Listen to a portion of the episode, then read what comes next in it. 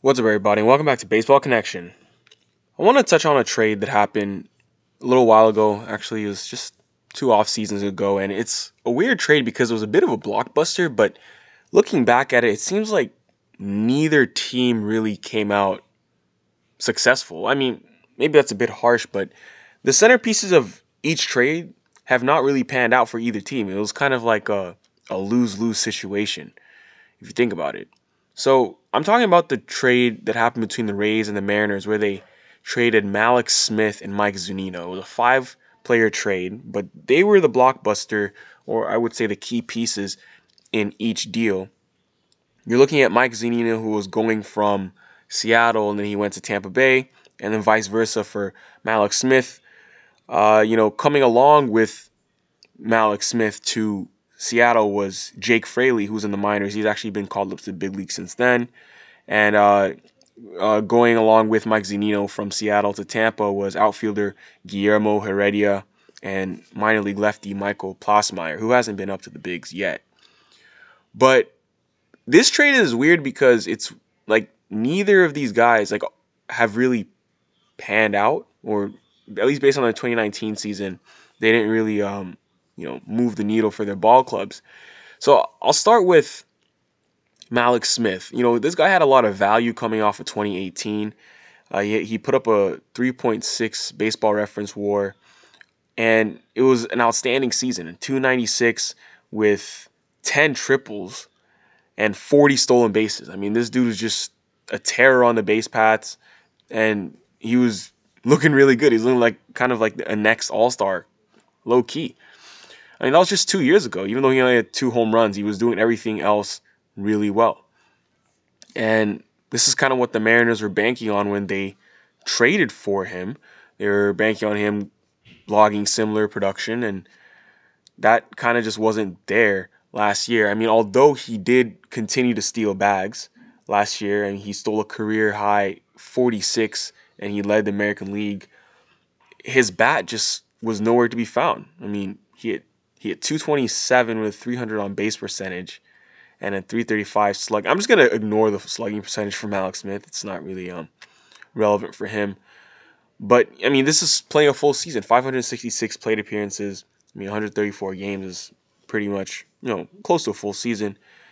And he actually got demoted to the minors early in the year.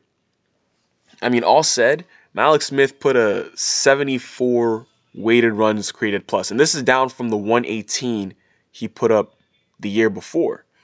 I mean, that's that's a huge that's a huge swing. And he put up a war of exactly zero on Fangraphs and actually negative 0.1 on baseball reference. So he was just a replacement level player. I mean, it's like what what happened to Mallex Smith? I mean, it's, it's weird, right? I mean, compared to 2018, his strikeout rate jumped by almost 7%. His soft contact rate also jumped by almost 6. His line drive rate fell by almost 6. His fly ball rate increased by about 5. He just wasn't hitting the ball well whatsoever. And I mean, for a speedy guy, I mean, his skill set, a speedy guy with no power really, his his skill set shows you that he's supposed to be hitting as many line drives as possible or as few fly balls as possible, is what I should say, because his power just doesn't exist. So I guess it's no surprise that if he's hitting more fly balls, you know, he was just kind of a disaster at the dish yesterday. I mean, exit velo really isn't his thing. I mean, how it's just weird how that happened in one year. I mean, and then his de- defensive metrics were kind of a mixed bag. You know, he got good grades for defensive run saved and UZR in 2018, but then last year he fell off a cliff in both those categories minus 13 defensive run save, minus 9.5 UZR. But then on the other hand, his outs above average was pretty high, actually. He had plus 10, and that was eighth among qualified outfielders. So it's kind of weird. Defensive metrics are strange by that. But, you know, it's just like kind of questionable. Now we don't really know what kind of player Mallex Smith is. Even if we look at his elite speed, it's like, is he going to be able to hit enough to be a valuable contributor? He's still just 26 so it's too soon to give up on him. But now we have two seasons that are on extreme ends of the spectrum for him, and it's hard to tell what we're going to be able to expect moving forward. But I just thought I would touch on that. And then looking at the other side of the coin, I talked about Mike Zunino. It's like, okay, well, here's a guy who never, I mean, he never really lived up to his to his potential. I mean, let's be honest. I guess he had that good season a couple years ago. Uh, you know, he, he had a good he had a good year in 2018, but or I'm sorry, 2017, where he hit 251 with 25 bombs. But for his career, I mean, Mike Zunino is a career 665 OPS guy, 83 OPS plus.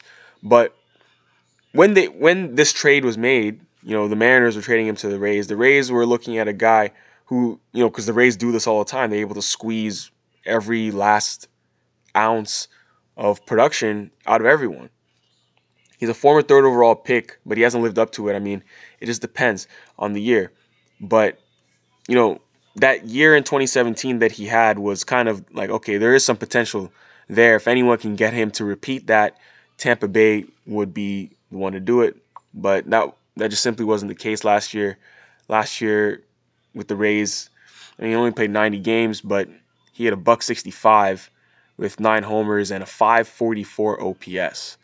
I mean, that is it's actually not the lowest OPS he's posted in his career. He posted a 530 OPS in 2015. And it's just kind of hard to to fathom what's going on with him. But I saw that I was like, how did that trade not really work out for either team at least so far? Because the Rays usually win trades. I mean, let's be honest. The Rays have kind of gotten away with some highway robbery in recent years, but Mike Zunino's value has always been in his defense. I guess to be fair, he's always just been a defensive asset. Um, he's still strong defensively. He threw out 39% of would-be base stealers last season. I mean, league average is 27%, and he was 10th out of all catchers in you know fielding runs above average and things like that. But um, that was enough for them to stick with him moving forward for this year. You know, hoping, assuming there will be a season. You know, his contract that he agreed to was four and a half million, but if Zunino doesn't take any steps forward with the bat in 2020, it could have a real negative effect on the Rays' playoff chances because they still won 96 games and earned a playoff berth last season.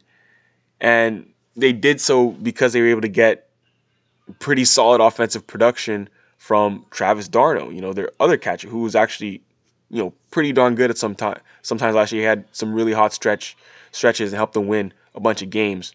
He actually ended up picking up more playing time than Mike Zunino when it was all said and done. But Travis d'Arnaud is now with the Braves. He left for the Braves in free agency, so it's gonna have to be Mike Zunino picking up the slack this year, and that could be a that's something to, to watch. That could be a pain point for them, honestly, for a team that's looking to make the playoffs. But that's just one of those one of those uh, weird trades, honestly. That it's like it kind of fell apart for both teams at the same time. It's weird. Both them, both of them just kind of looking at each other. What are we gonna do?